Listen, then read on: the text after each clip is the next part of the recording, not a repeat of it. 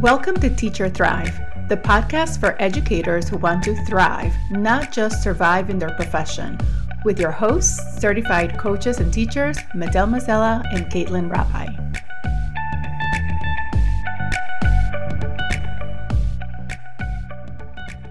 Our topic today is fall in love with teaching again, which I love this topic. And I believe it's not only appropriate for veteran teachers, but everybody new teachers, teachers that have been teaching five years, or veteran teachers. I think the statistic is 78% of people who are teachers right now have considered like leaving the teaching profession. So it's super important that we figure out how to love our job again. And I think there's a difference between actually loving our job and just kind of tolerating it, which I think is where a lot of people are right now. I, I say hello, how are you? Surviving, just dealing, just just treading water. Yeah, and nobody really wants to feel that way coming to work every day that they're just like they barely have their head above water. That's not a great feeling to wake up to every day. So let's figure out how we can help all of our friends. So we'll start with what we were saying, Kaitlyn, our conversation before we hit record, which is oftentimes so good. I wish maybe, you know what, next time we'll just hit record when we're just chatting about it because I love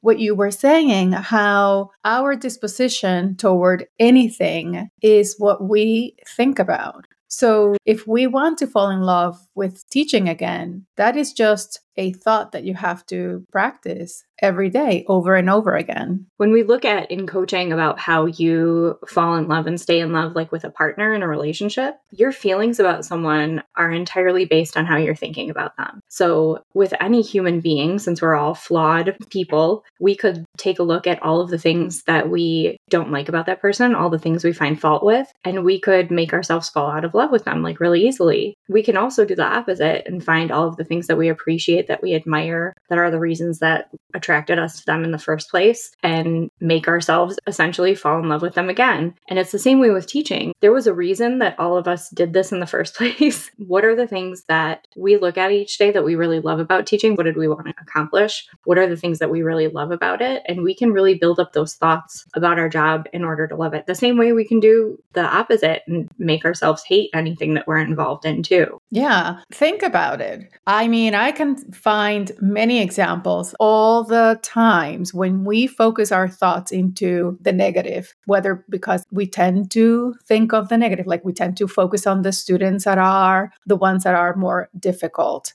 but we ignore oftentimes the majority of the students that give us great joy because they're amazing. So when we tend to default on the negative, we need to realize that that's what is happening and kind of redirect our focus into what we want to experience day to day because it is our career. And if you're not planning on quitting, if you're not planning on doing something else, then this is the perfect episode for you to listen and kind of redirect your focus. Oftentimes, you know, the distractions like social media and TV and the negativity that we hear on TV about teaching, like what you were saying, Kaitlyn, before we started recording, does influence how we sometimes feel, how we show up to work. Yeah. So anything that you put in your brain that you remember is going to have some kind of effect on the way that you feel. And our human brains tend to overblow or overplay things that are negative, which is the reason why we're so focused on that one student. Those are the things that used to be dangerous in our lives. Like the things that were dangerous, we had to pay really close attention to to keep ourselves safe. And we don't need to do that anymore. the the kid in your class who is a lot is not a physical danger to you anymore. So we can learn how to like downplay those negative things and bring up the things that we really enjoy about our job. Yeah. Now the danger, in fact, is us. It's us and the way we're thinking about what we are experiencing. So now we have to be on the lookout for ourselves and catch ourselves when we have let our focus wander and let the thoughts that are not our own, things that we heard or watched on TV, and now we're focusing on that. We need to be on the lookout for us and our focus. So, one strategy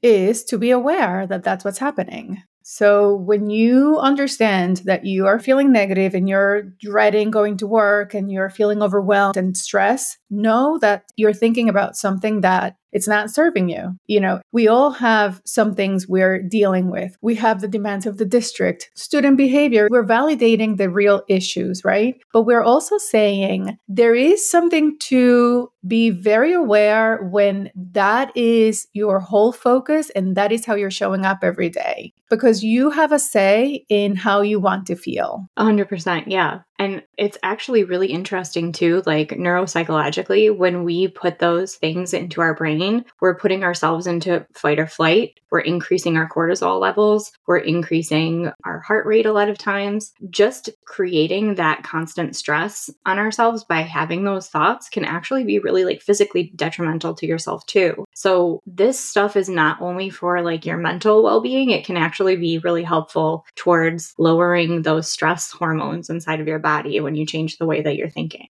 That's yeah. why meditation is important. That's why yoga does good things for your body because you're lowering those stress hormones by stopping and breathing and changing Walking. the way you're thinking. Walking, just going for a walk and pushing yourself to do 1 mile, 2 miles if if you can. But the number one thing is understand where you're placing your focus because the moment you understand, I used to say, I feel like I'm full of cortisol. I feel like I need to go to the beach and and ground myself and just put my feet in the sand for three hours because I am full of cortisol. And I analyze the thoughts that I'm thinking, and it is all the negative things. No wonder why I'm stressed. I'm thinking about all the things, but I'm not doing anything, right? So I'm thinking about, I don't know what I'm wearing tomorrow. The traffic will be horrendous. But if I'm not doing anything about it, obviously, I'm stressing more about the things that I'm not doing, mm-hmm. right? So we came up with a few strategies for us to kind of fall in love with our career again. It is our career, it's not just a job. If you're a school teacher, there's something about you that, you know, you care a lot about kids and that is the main reason why you chose to be a teacher. So just make commitments. Make a commitment with yourself that you're going to catch yourself when you're starting to feel negative. Now, hear us. We are not saying beat yourself up because we understand that like Kaitlyn said, the brain will focus on the negative because it's how we evolved to survive, right? But just catch yourself and make a commitment and say, okay, I'm feeling a little negative. So how can I switch this around? And for me, it might sound maybe silly to you, but for me, it's just like the little things really bring me so much joy. Like putting makeup on just changes my vibe completely. Choosing my outfits the night before or preparing them on Sunday. If you are feeling really dedicated, you could choose your outfits for the entire week but not leaving it to chance, even if it's waking up a little bit early to decide what you're wearing, because then you have more time to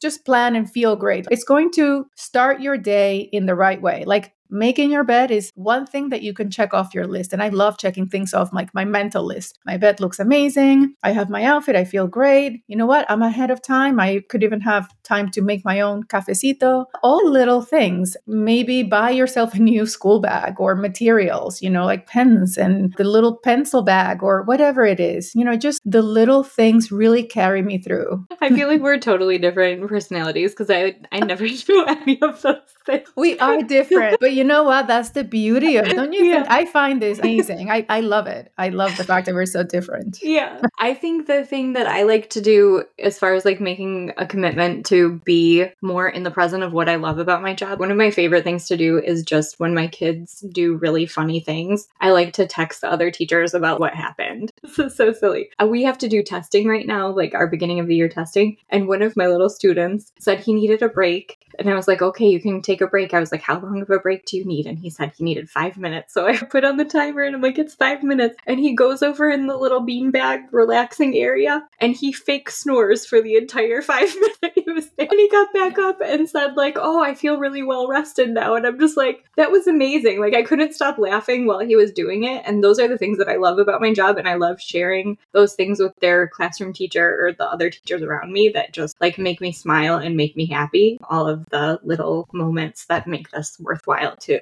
Yeah. So, whatever it is for you, find out what it is and make a commitment to doing that right? So don't discard the little things thinking they're inconsequential. They matter so much. Before I even leave my house, I'm in a good place, right? So if something goes wrong, I can approach it with a more positive disposition. Another strategy is to make a plan. And these are things that have worked for me, but again, to just take it and take whatever works for you, but make a commitment to wake up at a certain time, leave your house by a certain time, commit to leaving school by a certain time, constrain yourself. Let's say you're going to leave school an hour after because in that hour you're going to get things done for the rest of the week or for the next day, etc. I know people could stay in school hours and hours until you think you have it all together and you never quite literally you never stop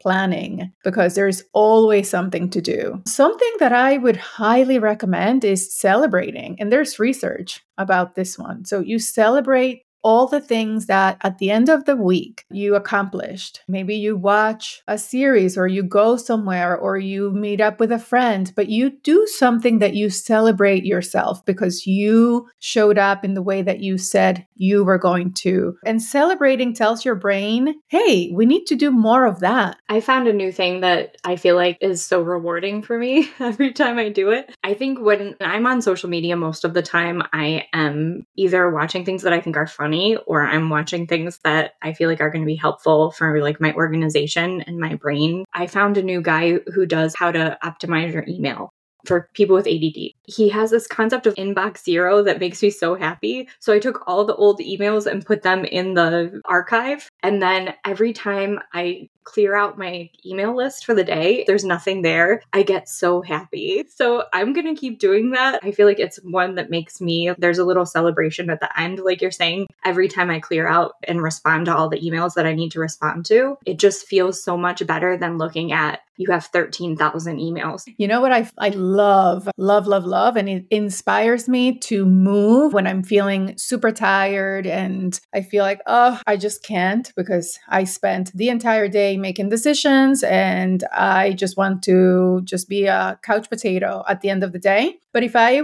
go on TikTok and I watch the Midwestern mama organizing her house and restocking her fridge, like you with your inbox zero, I love wiping up surfaces and making sure that everything is just neat. It just gives me energy. So it's the little things. Do not think that the little things don't matter. They do. Something else that I find super important is to allow as few negative interactions as humanly possible. Because just like the TV and social media, when you interact negatively with someone, I saw this on TikTok again. This lady was saying you're kind of linking your energy to the person's energy. And you're going to become negative if your commitment to staying positive is not as strong as the person's negativity. So you could easily be affected. And we already established that the brain likes negativity because it feels like it's protecting you. So, as few interactions as possible. Now, if you find yourself being the toxic one, I don't say this from personal experience.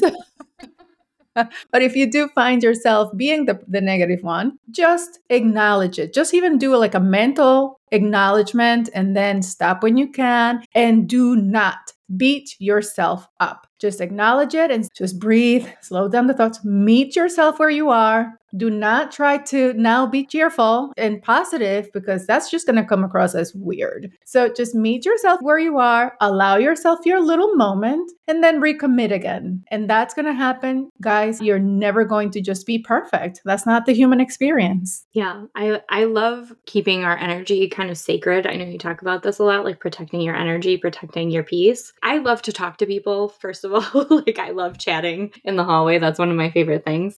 But if it turns into one of those super negative conversations, I just don't want to get involved in it, especially if it doesn't have anything to do with me. Like, why would I want to just hear something really terrible? If somebody wants to come to me and tell me something, like they're upset about something and they want to vent and stuff, I'm 100% about that. But I'm not just going to flit around the school like hearing everybody's complaints. So, another strategy is find reasons why you love your job. Remember, your energy goes with where your focus is. So find reasons to be thankful for your job. So, is it your colleagues? Is it the majority of your students? In many, many, many cases, is the majority of your students that are great. So, is it them? Is it the lifestyle that it affords you? Not in the financial aspect, but in the time aspect. Like we get all the holidays off, we get summers off. So is it that? Is that important for you? I know that that was very important for me. You know, I do love kids and I, I did not want to work in corporate. That's just not for me. I wanted time for myself and to spend with my daughter and now my family. But if you appreciate just having more time, just find the reasons why you should be thankful. You can be thankful for your career and your job. Yeah. And I know all of my students give me the funniest stories to tell in my life. And I just appreciate that like endlessly that I have this constant interesting content coming in all of the time because they are such unique, wonderful little individuals. And I really wouldn't want to work with any other group of kids. And finally, the last strategy is know your limits. Know your limits and constrain during the year. Do not join another committee because you feel pressured to do so. And join the committee. What else is there too? When people ask you to do things at work, that you feel like, okay, you have a nice load, you could handle it, but then here come the requests. yeah. I know that I have a lot of interests, I guess, about different areas. Like I love organizing, I love environmental causes, I love all kinds of stuff like that. I love doing computer activities. So all of those could technically be like a thing that I bring to school. And I do see value in that, but I also have to balance that with the amount of time that I actually have and what I'm capable of completing during the time I'm at school because I don't have unlimited time to do all of those things in addition yeah. to what I'm already doing at work. Yes, no, if it brings you joy, go for it. I know that, for example, in my district, there's always a lot of committees and they all sound amazing. And I wish I could join more, but there's enough on my plate and I, you know, wish we could do it all, but there's just no time. There's just no time for all the things and teaching and my commute. Let's not forget. we shall not forget. But I don't think that falling in love with your career again is going to happen by acquiring more knowledge, by dedicating all your time to thinking about your career and doing things for teaching or wrapping your whole identity around being a school teacher. I, I notice that that is a really dangerous thing to do for like any profession too, because there's going to be a certain time when you stop being that. And if your whole identity is being whatever your job is, when you retire or you can't do that job anymore, then you have essentially lost who you are. So we really have to find who we are outside of our career and inside of our career and find those things that we are in love with and the reasons that we love it is so important. Just treating this like a relationship where we're giving love, we're showing how much we love this job, but we're also making sure that we are showing self compassion to ourselves and giving ourselves time and space to be a whole human individual, not just a teacher. That's all for this episode of Teacher Thrive. We'd love to hear your feedback and suggestions for future topics, so please reach out to us. Links to our websites, freebies, and social media accounts are included in the show notes. And don't forget to subscribe to the podcast so you never miss an episode. Thanks for listening, and we'll see you next time.